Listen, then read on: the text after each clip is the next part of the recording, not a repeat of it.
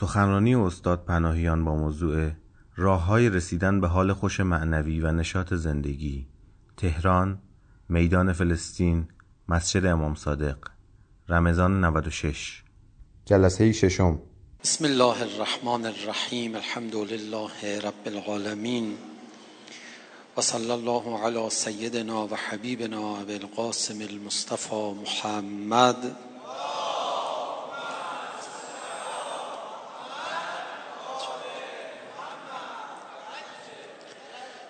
و آله الطیبین الطاهرین المعصومین. لا سیما بقیت الله فی الارضین روحی و ارواح العالمین له الفدا و اللعن الدائم على اعدائهم اجمعین الى قیام یوم الدین. رب اشرح لی صدری و یسر لی امری واحلل عقدة من لسانی یفقه قولی. ما بناست در این جلسات در این باره صحبت بکنیم که راه های رسیدن به نشاط در زندگی و حال خوش معنوی چیا هستند خب ابتدا یه مقدار مجبور شدیم درباره ضرورت با نشاط بودن و حتی مقدار نشاط مورد نیاز برای زندگی و بندگی صحبت بکنیم. هم رفع سوء تفاهم بشه که خیلی ها فکر می‌کنن دین دنبال نشاط نیست. و برعکس بهشون بگیم که اتفاقا دین مدعی نشاط بیدینی یعنی بینشاط بودن. و اونایی که دیندار نیستن نمی‌تونن اصلا زیاد با نشاط باشن. و شاخص برجسته دینداری یعنی نشاط. یک کمی در این باره صحبت کردیم با هم در دل کردیم و تحت عناوین مختلف این بحث رو جلو بردیم. موضوعات دیگری هم در دیگری هم در ضمنش مطرح شد. ولی حالا به اجمال نمی‌خوایم به تفصیل خلاصه بحث های گذشته رو بگیم. بعد رسیدیم به این که خب ما نشاط در زندگی خیلی می‌خوایم. یه نشاط بسیار عمیقی هم طالب هستیم. رابطه نشاط در زندگی با رابطه با معنویت و نشاط در معنویت چیه؟ دیشب در این باره صحبت کردیم. گفتیم اگر کسی در دنیای خودش با نشاط نباشه در عبادتش بیشتر بی نشاطه. یعنی لازمه این که شما یه حال خوش معنوی داشته باشید حتما اینه که زندگی بسیار دلچسب و پر رونقی داشته باشید. لازمه این که حال عبادت داشته باشید اینه که یک نشاط و سرزندگی تو زندگی و کارهای عادی روزمره خودت داشته باشی. من کسل فی امر دنیاهو فهو فی امر آخرتهی اکسل این دوتا با هم یه رابطه عمیق دارن. در حدی که ما فعلا اجمالا از بیرون مفهوم نشاط اهمیتش ضرورتش برای دیندار و لازمه معنوی نشاط رو صحبت بکنیم تا حالا گفتگو کردیم اومدیم جلو.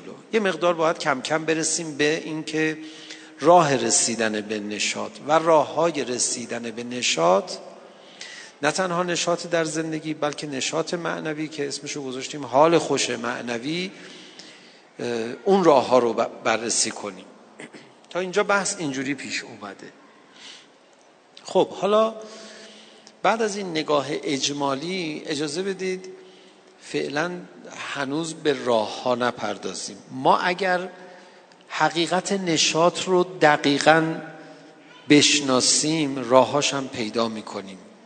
بذارید یه مقدار نشاط رو بیشتر برای همدیگه ترجمه کنیم. حال خوش معنوی رو بیشتر برای همدیگه باز بکنیم و این جلسه بیشتر به حال خوش معنوی می‌خوایم البته بپردازیم. قبلا مفهوم نشاط رو با مفاهیم مترادفش کمی مقایسه کردیم. سرور شادی لذت و یه مقدار عمیق شدیم تو مفهوم نشاط. یعنی قدرتی که انرژی که برای زندگی کردن به انسان میده. و ما از هر احساس مثبتی استقبال می‌کنیم به عنوان نشاط. وجه مشترک هر احساس مثبتی اینه که به انسان قدرت میده حیات میده. یه کمی تلاش کردیم تا حالا نشاط رو با همدیگه ترجمه کنیم و مرور کنیم. ولی این دفعه بیشتر از اینکه نشاط در زندگی رو ترجمه کنیم اجازه بدید به حال خوش معنوی بپردازیم که اتفاقا اینجا سوء تفاهم های خیلی زیادی هم هست که این سوء تفاهم ها رو باید یه مقدار برطرف بکنیم بعد ببینیم مثلا حال خوش معنوی چیه. خب قبلا یه اتهامی رو برطرف کردیم تحت این عنوان که فکر می‌کردن دین با نشاط ربطی نداره بلکه سازگاری نداره. هر دوش اتهامای دروغی بود که ناشی از عوام زدگی بود که کسی تلقی اینجوری داشته باشه. عوام زده های متدین چی بودن؟ کیا بودن؟ کسانی که از نماز خوندن خوشحالی و سرور بیرون نمی‌کشن. خب این نماز عوامانه است. مثلا این تلقی از عبادت غلطه. اینو خداپرستی آبرو خداپرستی رو می‌بره. تو باید از نمازت مسرور بشی. پس نماز نیست. اون هنوز درست حسابی تو ریل نماز خوندن نیفتادی. دین به آدم سرور و نشاط میده. همین بحثی که ما داریم می‌کنیم در همین حدش اگه کسی توجه داشته باشه از همین نمازهای معمولی شروع می‌کنه به نشاط در آوردن ها. توجه به این معانی زندگی انسان رو درش یک گشایشی ایجاد می‌کنه. قبلا این اتهام رو برطرف کردیم که دین نه تنها با نشاط رابطه داره بلکه عامل نشاطه بلکه اصلا نشاط از آدم می‌خواد اصلا بینشاطی گناه ناشی از گناهان ناشی از ذهن گناه آلوده و باید استغفار کرد ازش. در این باره صحبت کردیم. حالا امشب یه اتهام دیگه ای رو می‌خوایم برطرف کنیم. حال خوش معنوی چیه؟ حال خوش معنوی هم خیلی دوست دارن داشته باشن. اصلا حال خوش معنوی به چی میگن؟ مثلا من یه شب خیلی گریه کنم گفته میشه حال خوش معنوی. نباید بپرسم آقا برای چی گریه کردی حال خوش معنوی با محبت و عاطفه چه ربطی داره؟ حال خوش معنوی. با بلند نظری و لذت بردن از شکوه خلقت چه ربطی داره؟ حال خوش معنوی یعنی چی؟ چشمای پر اشک یا لب پر لبخند ناشی از یک قلب شاد. حال خوش معنوی به چی میگن؟ مردم در مورد حال خوش معنوی چه قضاوتی دارن؟ ما از اون قضاوت ها شروع کنیم به تعریف و تبیین کردن دیگه. اگه قضاوت درستی دارن که همون. اگه قضاوت غلطی دارن اول اون رو برطرف کنیم بعد بریم سراغ تعریف درست دیگه. حال خوش معنوی رو خیلی ها غم و اندوه معنوی می‌دونن. حال خوش معنوی رو خیلی ها شادی نمی‌دانند. میگن یعنی چی؟ من برای چی باید شاد باشم؟ حال خوش معنوی به داشتن یک سلسله دوستان من شادی های بسیار عمیق و معنا داره. حال خوش معنوی یعنی اطمینان. نبودن نگرانی یعنی حال خوش معنوی. حال خوش معنوی یعنی درک زیبایی. زیبایی نبینی از زیبایی لذت نبری از زیبایی هایی که خدا آفریده از زیبایی هایی که هست در جریان کلی خلقت وجود داره از زیبایی که در روند حیات تو هست از کودکی به میانسالی کهنسالی سیر می‌کنی. همه اینا رو زیبا ببینی یعنی حال خوش معنوی. حال خوش معنوی یعنی چی؟ یعنی اینکه من فقط گریه کنم؟ بله گریه ای که برآمده از دیدن این زیبایی ها باشه اون اوجشه درسته. ولی مردم که گریه رو این نمی‌دونن که. مردم که گریه رو ناشی از شدت خوشحالی نمی‌دونن. مردم گریه رو مال اندوه می‌دونن. ما عوام که اینجوریم. حالا شما از اولیاء خدایی یه چیز دیگه اید؟ من با شما کاری ندارم. مردم حال خوش معنوی رو یعنی مساوی می‌دونن با غم با غم معنوی. و بعد برداشتشون از غم چیه؟ پسترین نوع اتفاقی که میفته از نوع از جنس غم در وجود انسان. اینا حال خوش معنوی نیست. باور کنید بعضی ها میرن در خونه خدا گریه می‌کنن ملائکه بدشون میاد از گریه اونا. سوء زن نداشته باشیم به گریه کنا. ولی بعضی ها اینجوری هن. بعضی ها قصه رو می‌برن در خونه خدا. که مثلا با خدا سر این قصه مناجات کنن به خدا مقرب بشن. هرچی این قصه رو ذکر می‌کنن دورتر میشن. هرچی این قصه رو بیشتر ازش حرف می‌زنه دورتر میشه. نبین نگو ازش اصلا حرفی نزن. ببین خیلی زایه اصلا در این باره خواهش می‌کنم مناجات نکن. دور داری میشی. اصلا نگو من اینو دوست دارم نگو من اینو می‌خوام. مثال خیلی سادش یه کسی در اثر حسادت دلش گرفته. با این دل گرفتگی بره در خونه خدا تا صبح گریه بکنه. دورتر میشه به خدا یا نزدیکتر؟ نه تنها فایده نداره دورتر میشه از خدا. خدا بهش میگه تو خجالت نمی‌کشی. اصلا حسادت چرا باید داشته باشی؟ که حالا دلت گرفته در اصل این حسادت. بعد داری چی از من می‌خوای؟ محسود تو رو بزنم زمین تو خوشحال بشی؟ حال خوش معنوی به چی میگن؟ حال خوش معنوی اشکم توش هست. ببین من اشک انکار نمی کنم ولی می‌دونی حال خوش معنوی یه چیز دیگه است.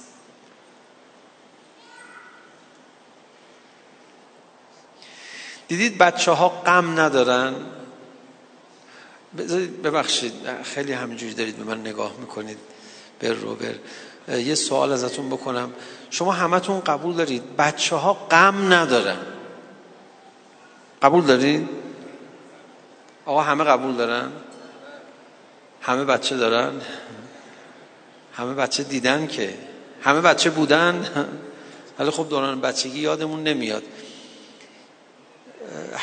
اگر همه قبول دارن همه بله بگم ببینم این یه درک عمومیه یا بعضی ها اینو قبول دارن. قبول دارید بچه ها غم ندارن؟ خب پس دیگه در موردش صحبت نکنیم. بله واقعا بچه ها غم ندارن. غم غم یه ناراحتی عمیقه. بچه ها نمی‌تونن یه ناراحتی عمیق داشته باشن. کسشون هم فوت بکنه ها؟ عمیقا گریه نمی‌کنن. دو دقیقه بعدش بازی می‌کنن. با کسی دعواشون میشه دو دقیقه بعد آشتی می‌کنن. بچه ها هیچ وقت نگران هیچی نیستن.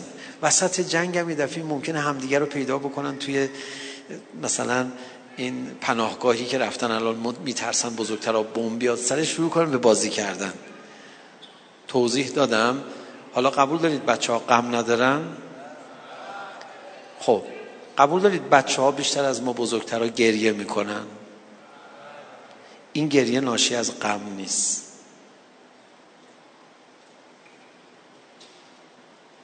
هر گریه ای ناشی از غم نیست. بیتابه. نمی‌خواد اینجوری باشه. نمی‌خواد این مشکل براش پیش بیاد. رسول گرامی اسلام میفرماد من از بچه ها خوشم میاد زود گریه می‌کنن زیاد گریه می‌کنن من از این خصلت بچه ها خوشم میاد. یعنی این کودکی خودمون رو خوب حفظ کنیم. گریه باید با دل شاد باشه. بچه ها شادن بچه ها غمگین نیستن بچه ها زیاد گریه می‌کنن. بچه ها با دل شاد گریه می‌کنن. بعضی انقدر بیمزن نمی‌ذارن بچه گریه بکنه. بذار گریه بکنه. نه گریه نکن زشته. کجاش زشته؟ اولیا خدا گریه می‌کنن آدم حسابی ها گریه میکن گریه خیلی قشنگه. از نمی‌خواد بذاره بچه گریه بذار گریه بکنه. مثل مروارید اشکش همینجوری میاد. سبک بارش اشک بچه ها مثل ابر بهار میمونه. ابر بهار دیدی یه دفعی ول می‌کنه خودشو همینجوری بارش وحشتناک داره میریزه زمین.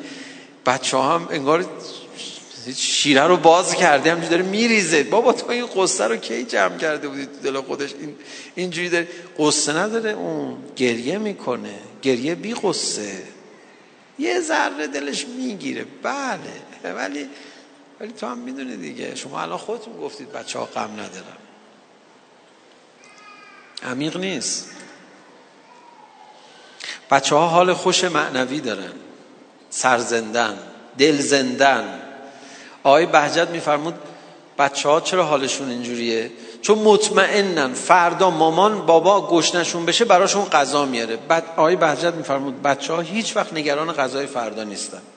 این بزرگتران که اینقدر بدبختن. ببخشید گفتم بدبخت.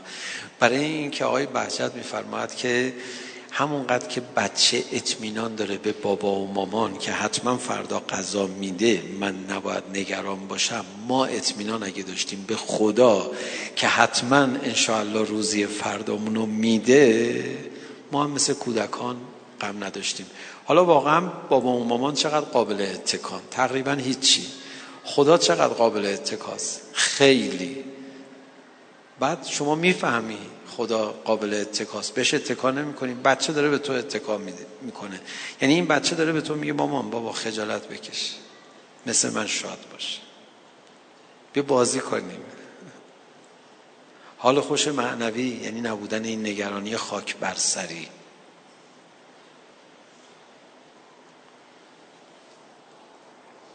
که ته شادیه. حال خوش معنوی یعنی شکر که ته شادیه. ببینید ماها معمولا کی میگیم بریم عبادت؟ میگیم وای دلم خیلی گرفته مشکلات خیلی حجوم آورده دیگه دارم بیچاره میشم. یه جای جلسه دعا نیست بریم یه کمی ناله بزنیم در خونه خدا. خب این تهمت به حال خوش معنویه. در حالی که اصلش اینجوریه. میگی وای دارم از شادی میترکم. اصلا نمی‌دونم من اصلا نمی‌دونم. بریم یه جایی من می‌خوام شکر کنم خدا رو. دعای ابو حمزه سومالی کجا می‌خونن؟ این شکرهای دعای ابو حمزه سومالی معرکه است بریم. خدا شاید این آدم هم می‌کنه. پیدا نمی‌کنی. با چراغ بگرد دور شهر. من قبلا گشتم نبوده.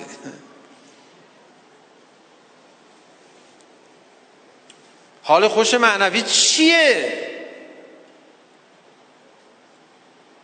حال خوش معنوی؟ مصادیقش زیاده. زیبایی. دیدن زیبایی می‌دونید خیلی که غرق زیبایی بشی اشکت جاری میشه. ولی اون اشک کجا؟ که از اتفاقا از جنس اشک بچه هاست که بیغمن. اون اشک کجا؟ اشک من بیچاره بیمایه بیمزه بی همه چیز کجا؟ که می‌خوام این اشک از دل غمها و اندوهایی که همش ناشی از کفر خداست کفر به خدا و همش ناشی از ناشکری و همش ناشی از بی ایمانی است این اشک رو می‌خوام برم در خونه خدا. این روغن سوخته از تای کدوم ماشین ورشی در آوردی؟ تعویز روغنی آوردی داری؟ نظر امامزاده می‌کنی. برو یه آب زلال از یه چشمه تمیز بعد بیار. راه های رسیدن به نشاط در زندگی و حال خوش معنوی. بله. بله.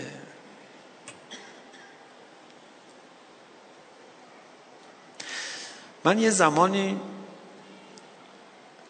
عشقم تو ماه رمزون برای کار تبلیغی کردن این بود دعا بخونم. یعنی واقعا برای دل خودم از زیر زمین خونه خودمون یا از جاهای دیگه شروع شد و اینا جاهای دیگه شروع شد. بعد دیگه واقعا اصلا تو ماه رمزون غیر از دعا کار دیگه هم باید کرد. می‌گفتم که اصلا سخنرانی نمی‌خواد. بعدا دیگه رفقای کم کم آقا یه بحثی باشه و اینا و اینا. حالا دیگه جنبندیشو عرض بکنم. مردم ما خیلی برداشتشون از حال خوش معنوی صحیح نیست. یه جاهای از دعاها رو همه باید گریه کنن گریه نمی‌کنن.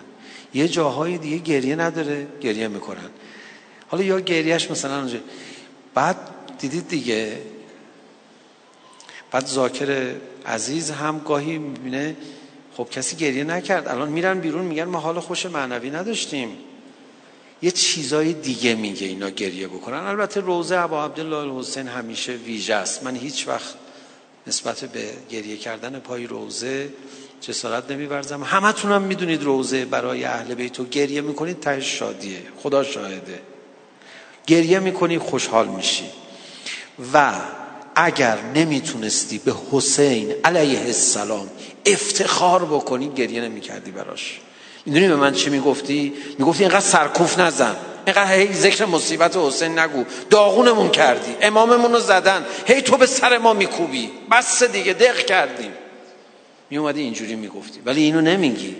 میگی بیشتر روزه بخون. چرا؟ چون کیف داری می‌کنی. کور بشه اونی که لذت بردن تو و کیف کردن تو تو روزه رو نمی‌تونه ببینه. کور شده.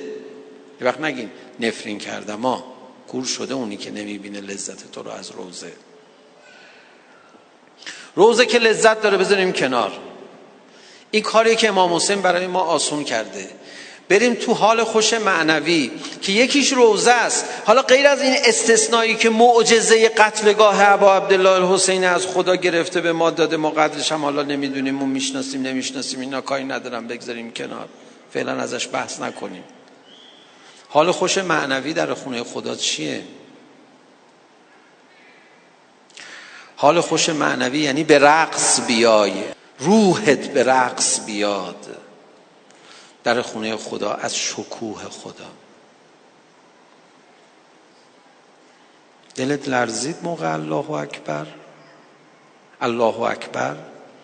یعنی خدا وای تو چه با عظمت و با شکوهی. این دلت اگر دلت اگر برای این ذکر لرزید این یعنی حال خوش معنوی.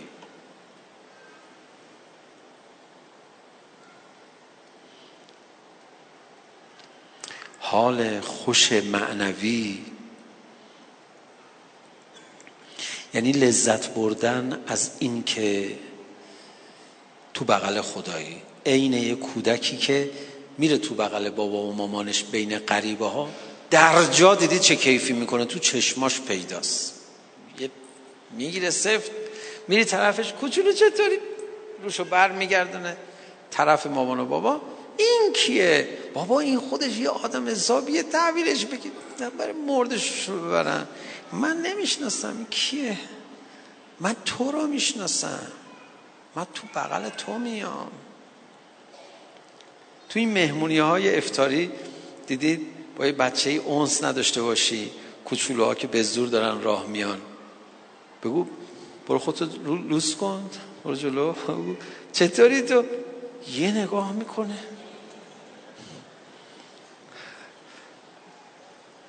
این روایت داره.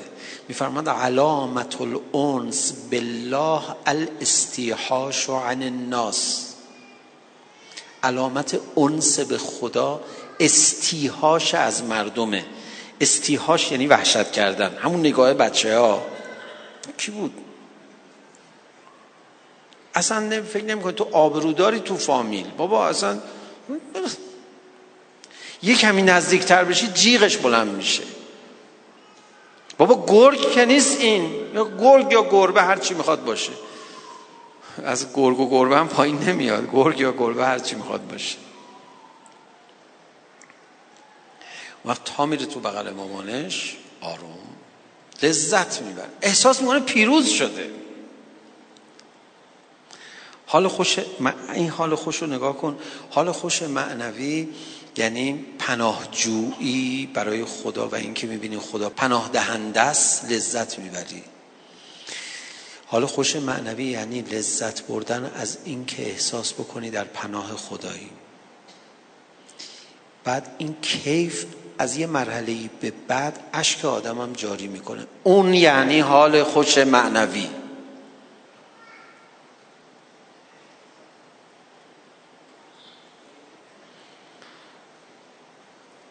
حال خوش معنوی هزار مرتبه به ما گفتن یعنی هلاوت ذکر. خوشحال میشم شیرین برام یاد تو. یعنی چشیدن شیرینی نه چشیدن غم اندوه ماتم خاک بر سری بدبختی ای خدا بیچاره شدم. اون حال خوش معنوی نیست.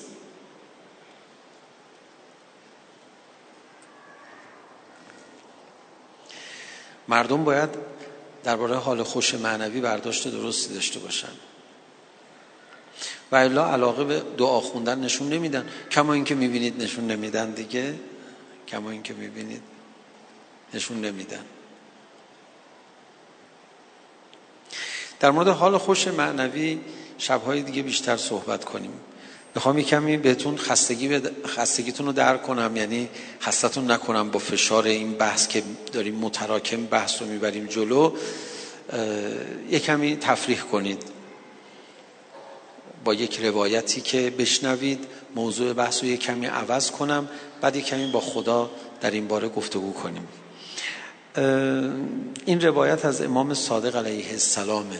مواظب باشید زیاد حال خوش معنوی پیدا نکنید. چرا؟ چون مردم بهتون میگن دیوونه خل قاطی کرده. شبیه این کلمات و امیرالمومنین علی علیه السلام هم دارن.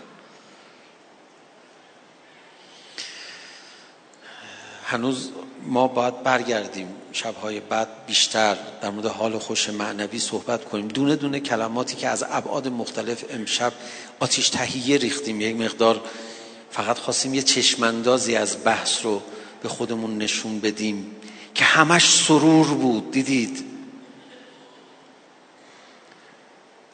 حال خوش معنوی یعنی احساس بکنی خدا قدرت داره. کائناتو می‌تونه نابود کنه. جونم به این قدرت خدا. این حس عمیق که باشه این یعنی حال خوش معنوی.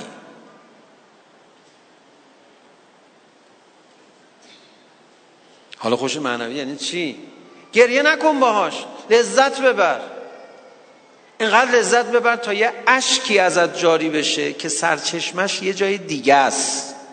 یه جای دیگه ای از روح بگو خدایا من اونقدر ازت لذت نبردم که بتونم در مناجات با تو اشک بریزم. هنوز اشک منو در نیاوردی. یه کمی شیرینی ذکر خودتو به هم بچشون بذار اشکم در بیاد. دنبال این اشک باشه فداتون بشم. اومد پیش امام صادق علیه السلام گفتش که آقا خب من نمی‌تونم گریه بکنم از اون گریه های قشنگ و اینا. یاد این میفتم که نزدیکانم فوت بکنن چی میشه؟ بعد گریم میاد بعد گریه می‌کنن. آقا فهم خب حالا ابی نداره چی بگم دیگه؟ رقت قلب همینش هم همین مقدارش هم خوبه. می‌گفت مثلا فکر می‌کنم بچه ها اینجوری انا میان تو روزه تو سنین, سنین نوجوانی. زیاد ارتباط برقرار نمی‌کنه. میگه وای بابام فوت بکنه چی میشه؟ اگه بابامون بزنن گریه می‌کنه ربط میده به گریه برای امام حسین. خب چاره این نیست دیگه دستش نمی‌رسه. ولی شما بدونید حال خوش معنوی چیه. حالا هر کسی از اون راه نزدیکتر خودش حرکت حرکت بکنه من با اون کاری ندارم من به اون توهین نمی کنم بدونیم حال خوش معنوی چیه. حداقل بگیم ما توی عمرمون یه بار حال خوش معنوی حس نکردیم. قبلا من اینو گفتم. بنده زیاد توفیق نداشتم ولی همون یکی چند مرتبه ای که رفتم پشت سر آقای بهجت نماز خوندم رسم بود اون زمان. اینکه فکر نکنم من آدم خوبی بودم. مد بود. ما هم تو طبق حالا روال رایج حرکت می‌کردیم. آقای بهجت معمولا سر الله الصمد گریه می‌کردن. خدا بی نیازه پره. ما می‌گفتیم آقا این گریه نداره که. این الان یعنی چی؟ برای چی گریه می‌کنه؟ الله اکبر حال, حال میده. بگو نه منو خلاصم کن. خواهش می‌کنم. الله اکبر حال میده. خدا یه ذکر بی حال می‌ذاره توی نماز که هی اینو بگو که حال نکنی؟ مگه میشه؟ خب حتما حال داره دیگه. من حالش رو درک نکردم. حال خوش معنوی دیدن کبریایی خداست و لذت بردن از این عظمت.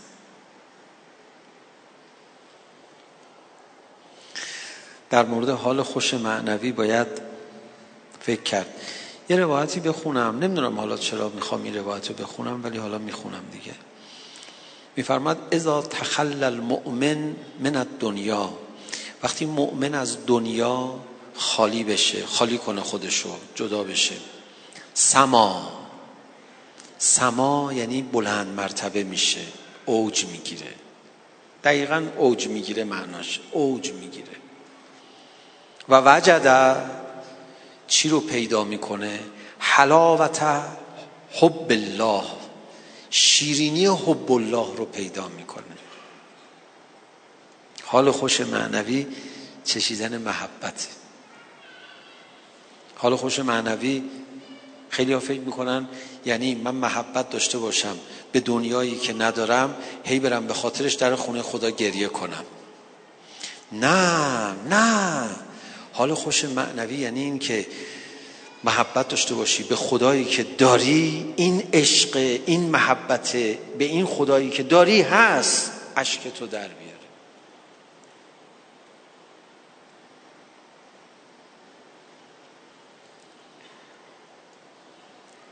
حال خوش معنوی رنگین کمانه. حالا اثرش رو ببینید چیه. حالا یه همچین آدمی چی میشه وقتی به اوج برسه به شیرینی حب الله برسه؟ و کان عند اهل دنیا یه همچین آدمی پیش مردم دنیا چجوری میشه؟ که انه قد خولطه مردم میگن این قاطی کرده. ولی یه قاطی دیوونه است دیگه خله. از یه چیزایی لذت می‌بره که ما نمی‌بریم. از یه چیزایی بدش میاد که ما بدمون نمیاد. از یه جاهایی کیف می‌کنه اشک میریزه بالا و پایین میشه که مثلا نمی‌فهمی مثلا این خل دیگه. قاطی کرده. الان هم ما میگیم خولته یعنی قاطی کرده. قاطی شده این. الان ما همین قاطی کردن رو میگیم. بعد میفرماد انما خالت القوم حلاوت و حب الله فلم یشتغلوا به غیره اینا قاطی کردن ولی قاطی کردن خودشونو با حب الله. دیگه اصلا به غیر از اون مشغول نمیشن نمی‌تونن خودشونو مشغول کنن. دست و بالشون کار می‌کنه. اونایی که درگیر حب الله میشن می‌دونید چجوری زندگی می‌کنن؟ بفرمایید شما اکثرتون رانندگی بلدی در القاعده. بله؟ بله. یادتون میاد اون وقتی که داشتی رانندگی یاد می‌گرفتی؟ من دیدم ها خودم هم تجربه کردم. اولش که آدم می‌خواد این چهار دست و پا رو به کار بگیره میگم ببین این کلاژ رو آروم ول کن اینو بیار. قاطی می‌کنه آدم. قبول دارید قاطی می‌کنه آدم؟ چه هیجانی داره تنظیم اینا. مثلا می‌خواد این دنده رو از یک بزنه دو این فرمون هم می‌کشه پایین. با این فرمون رو نگه دار اینو بکش. نمیشه آخه. میگه آینه رو نگاه کن آینه سمت چپ اینجوری می‌کنه. آقا چپ نرو آینه رو نگاه کن این نگه دار که اینوری برو. پنج دقیقه رانندگی کردن برای اولین بار چه حسی داره؟ بعد عرق میریزن, میریزن بعضیا و بالاخره یه تناسب ایجاد کردن تو چهار دست و پا خیلی کار خیلی سخت نیست ولی طول می‌کشه. چند دقیقه اولش یه آقا ما اون اوائل رانندگی می‌خواستیم بکنیم یادم یه نصف شبی بود اولین باری بنده خدایی که به شهادت هم رسید ما رو داشت تمرین می‌داد. خب بیا شروع کن ببینم.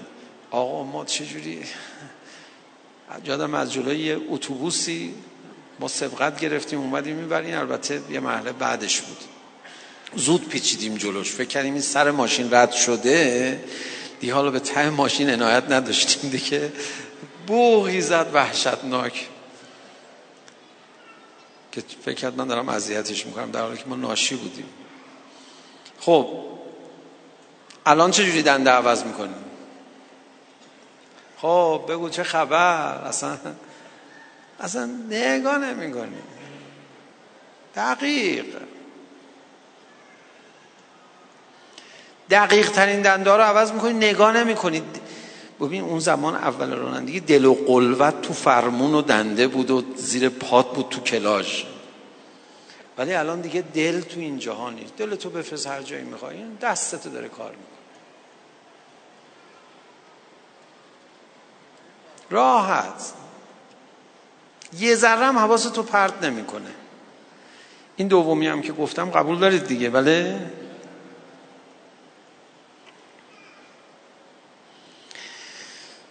اهل آخرت با دنیا مثل این دنده و فرمون و ماشین کار می‌کنن. کارم می‌کنن قشنگم داره رانندگی می‌کنه. مثل ماه. دلش تو دنده نیست. دلش زیر کلاژ و ترمز نیست. بدون دل این کارا رو داره انجام میده. خیلی تمیز حرفه‌ای. ولی دلش جای دیگه است. این که ما میگیم اهل آخرت میرن تو آخرت یا شما فکر نکنید که بلد نیست دنیاشو اداره کنه؟ دنیاشو اصلا حواسشو پرت نمی‌کنه. اینقدر ماهره تو کار دنیایی خودش. برتر از این حرفاست. دو تا جمله می‌خوام به شما هدیه کنم بحث امشب رو تموم کنم. امشب یه کمی درباره معنای حال خوش معنوی صحبت کردیم. باید بمونه شبهای بعد دقیق تر در این باره صحبت بکنیم. و شما انصافا دیدید حال خوش معنوی وجوه مختلف داره. ته همش شادیه ته همش سروره.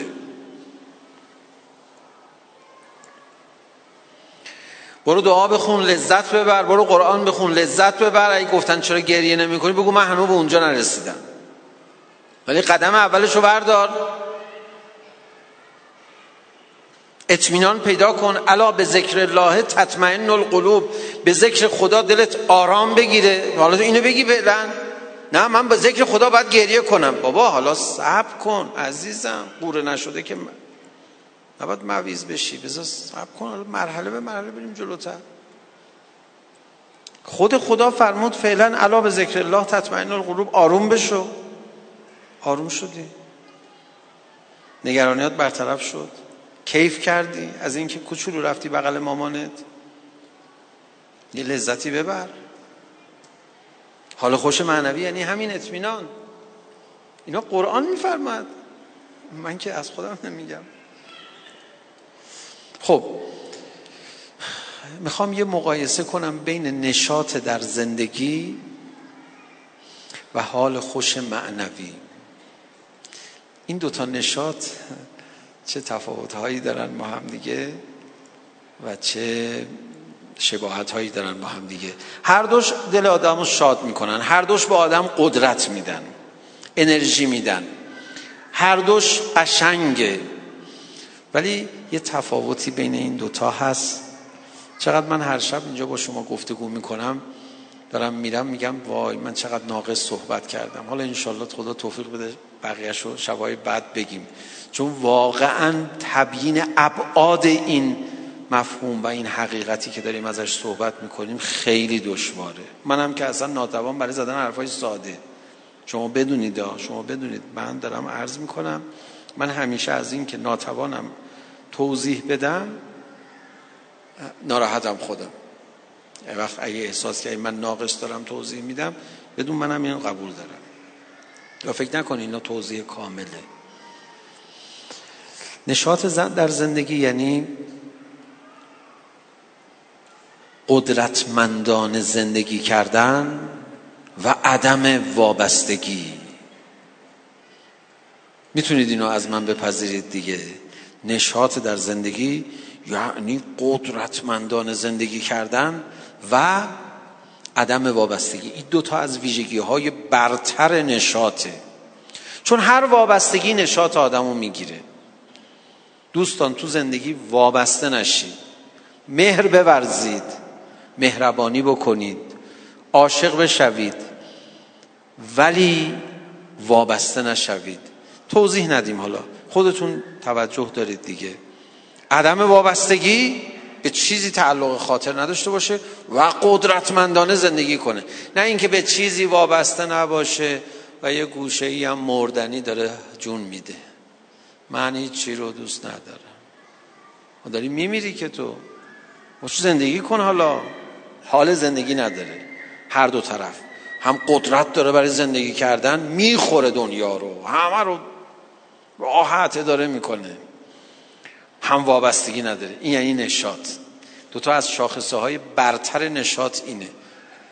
قدرت بر زندگی و عدم وابستگی. خب نشاط در نشاط معنوی چی میشه؟ ببخشید بدون توضیح دارم این دوتا جمله رو پیشنهاد می‌کنم. پیشکش می‌کنم به محضر شما. فکر می‌کنین دیگه؟ در موردش فکر می‌کنین تا فردا شب؟ انشالله انشالله خدای فرصت داد. خوشش اومد این بحث رو ادامه بدیم. با هم فردا شب ادامه میدیم. نشاط معنوی یعنی چی؟ احساس ضعف در محضر خدا. کوچولوتم. توامه با وابستگی به خدا. حس قشنگی به آدم میده. برعکس اونجا تو زندگی اونجا اون قدرته و عدم وابستگی حس قشنگ میده. اینجا این حس قشنگ به آدم میده. نشاط در زندگی وابسته به هیچی نباشی. نشاط در بندگی وابسته به خدا باشی. خدا من جونم به تو بسته است ها مثلا خدا میفرم خب من رهات نکردم. من هستم دیگه. نه حالا من به تو وابستم ها باشه خب من هستم دیگه. نه بالاخره تو باش اینجا من به تو آقا عزیزم من هستم دیگه. این صحنه رو تو دعای کمیل امیرالمومنین دیدید؟ همین این صحنه رو که ما الان نمایشنامه‌اش رو اجرا کردیم. صدا می‌زنه خدایا چجوری منو می‌خوای بفرستی جهنم؟ من اونجا دوری از تو رو آخرش میفرماد دوری از تو رو چیکار کنم؟ من طاقت ندارم. منو ول نکنی. تو عذاب رهام نکنی. معلوم میشه عذاب پیش حضرت اینه که خدا ولش کنه. رهاش نکن رهاش بکنه. بعد بلا فاصله انگار خدا به امیر المؤمنین میفرماد علی جانم من که من که تو رو دارم که. بعد امیر المؤمنین اعتراف می‌کنه. حیات انت اکرم من ان تزیع من ربیت من می‌دونم. بله نه تو منو رها نمی‌کنی. من می‌دونم تو هستی. دوباره میگه خدای منو بفرستی جهنم. بعد دوباره برمیگرده نه ولی تو مهربونتر از اونی هست. من می‌دونم. تو انگار خدا بهش میگه ببین علی جانم من که تو رو رها نمی‌کنم که.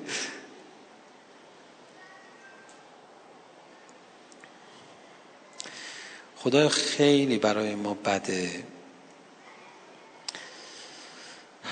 لذت داشتن تو رو نچشیم عمیقا. لذت داشتن تو خیلی آدم رو شاد می‌کنه. من هنوز اونجوری شاد نشدم. خدای خیلی بده. شکوه تو رو نبینم. در حالی که من اسیر دیدن شکوه و چیزهای شکوهمند هستم. خدا خیلی بده بی پناه زندگی کنم لذت وابستگی تو رو نچشم. رنج بیپناه بودن رو همیشه همراه داشته باشم. اما لذت وابسته بودن و در آغوش تو بودن رو نچشم. خدا این صحنه های بد که از زندگی ما محو میشه؟ خدا کم کم دارم آبروی تو رو می‌برم. می‌دونی؟ و من میگن که تو اگه بنده خدایی خدا به نفعی رسونده بندگی خدا لذتی بهت داده کوب است. خدا مردم دارن منو می‌بینن بیدین میشن. می‌خواست اینجوری بشه؟ شدم مایه دردسر برای تو. الگو نشدم برای بقیه. دیگران نیوردم پیشت.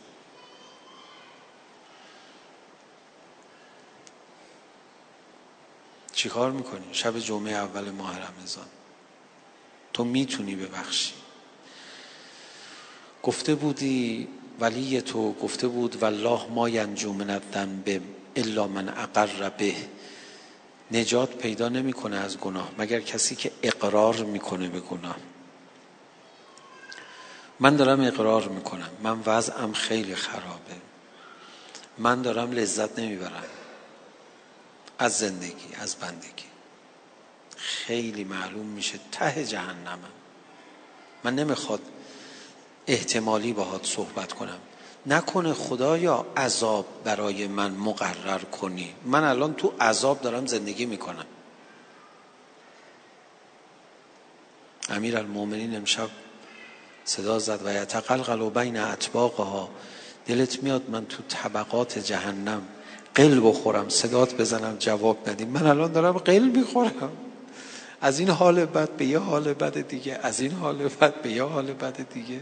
من الان دارم همیم می نوشم تشنه میشه تو حلقش همیم میریزن. همیم آب چرک و خون کثیفیه که می‌خوره تمام اما و احشاش میریزه بیرون.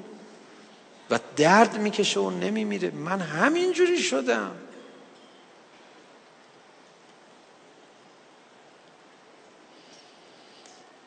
خدایا من دارم به راست میگم. با سیلی صورت خودم رو سرخ نگه داشتم من دارم خوش نمیگذرونم از این زندگی و بندگی. خب این خرابه. همین الان نجاتم بده. تو مگه دوری که من تو رو نچشم؟ تو مگه بخل میورزی بخوای خودتو به من هدیه بدی؟ نمیورزی که. منتظر بودی من بفهمم. خب فهمیدم. فهمیدم. منو ولم نکن. من وقتی از تو لذت نمی‌برم شیطون گولم می‌زنه خاک به سرم میشه میرم سراغ لذت های دیگه. به خدا خدای اگه از تو لذت ببرم جای دیگه نمیرم.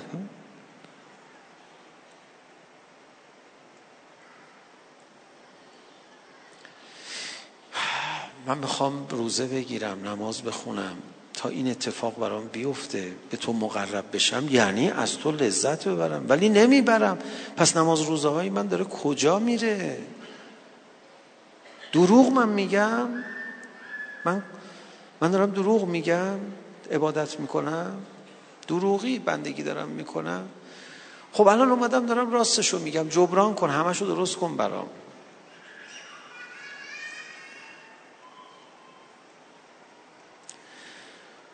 من نماز می‌خونم برای اینکه از تو دور بشم. خب من همش از تو دور شدم. به تو لز... نزدیک شده بودم که لذت میبردم. من با نماز دارم از تو دور میشم؟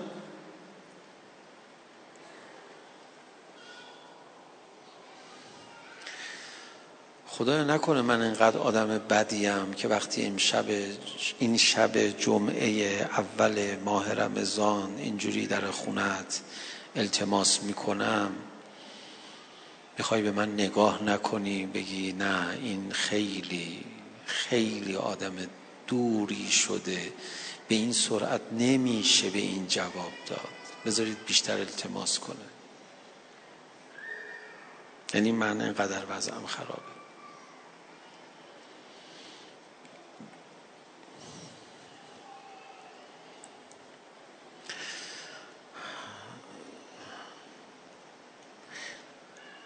انقدر گدایی در خونه خدا لذت بخشه. خب من چرا اون لذت رو درک نمی کنم انقدر لذت بخشه که امام حسین علیه السلام کل پروژه آشورا رو به خاطر عزت نفس برقرار کرد. گفت حیات من زله من ذلیل نمیشم. من تسلیم نمیشم. این حسین فوق العاده عزتمند.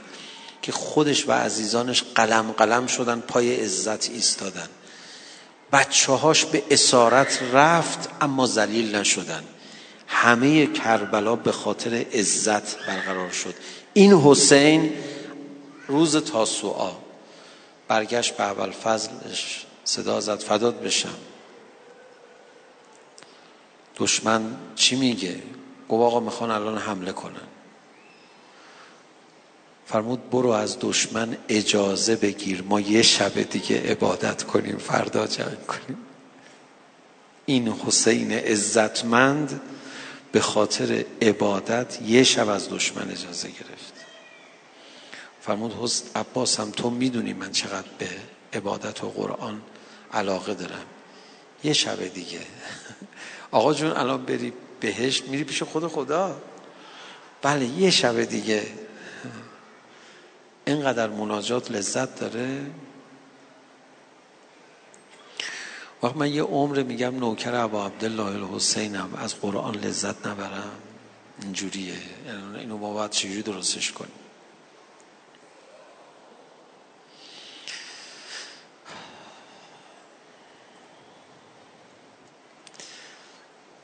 رفتید کربلا خیمگاه برید. نه روز حسین فاطمه اونجا. عبادت کرده نماز خونده. برید قدم بزنید. میگن اینجا خیمه ابا عبدالله الحسین بوده اینجا خیمه زینب بوده اینجا خیمه زین العابدین برید بپرسید بهتون نشون میدم. بگید کجا خیمه عباس بوده که عباس و برادرانش اونجا بودن. بهتون نشون میدم. نشون میدن اینجا خیمه قاسم ابن الحسن با مادرش با عبدالله برادر کوچیکش بوده. اینجا خیمه علی اکبر.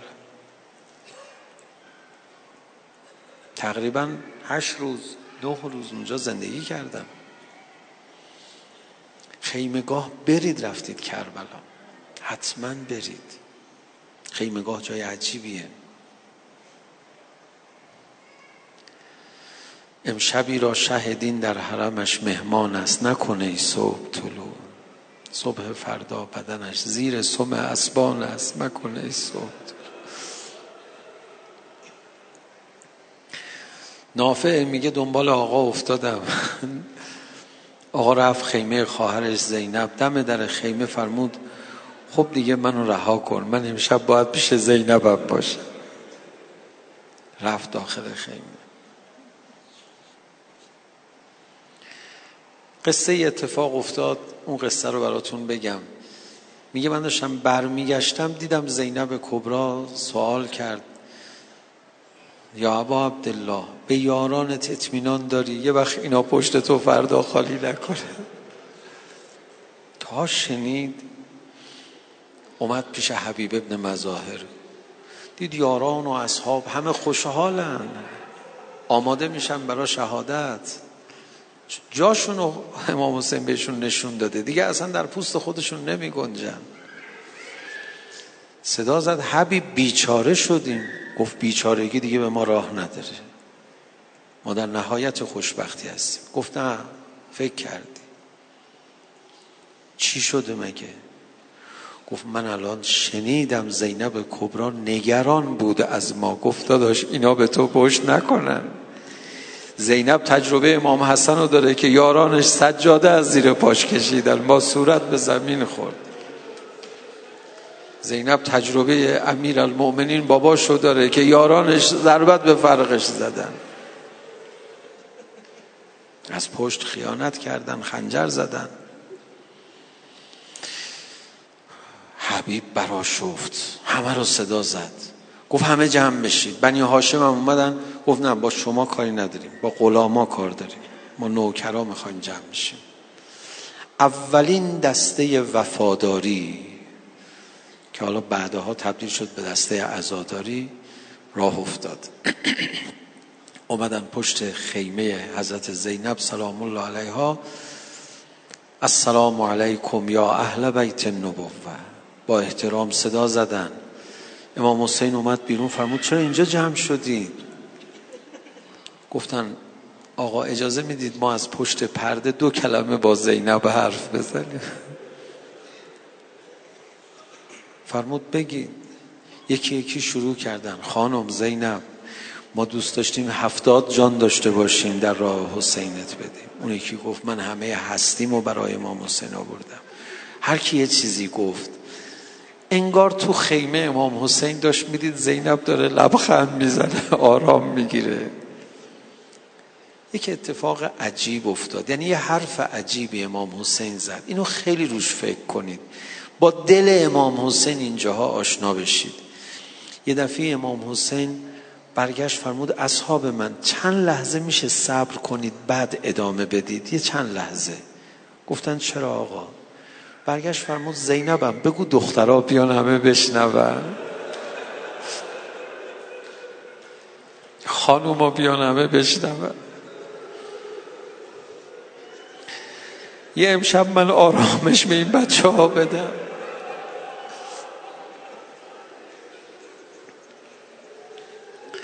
بچه ها رو صدا زد همه جمع شدن.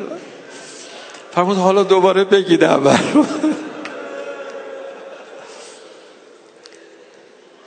این آخرین بار بود که نامحرمه ها از پشت پرده حرف می زدن با زینب.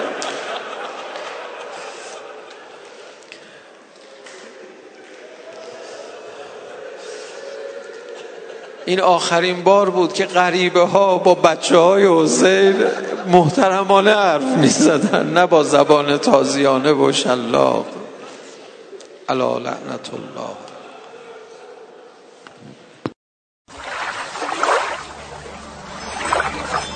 بیان معنوی نقطه آی آر.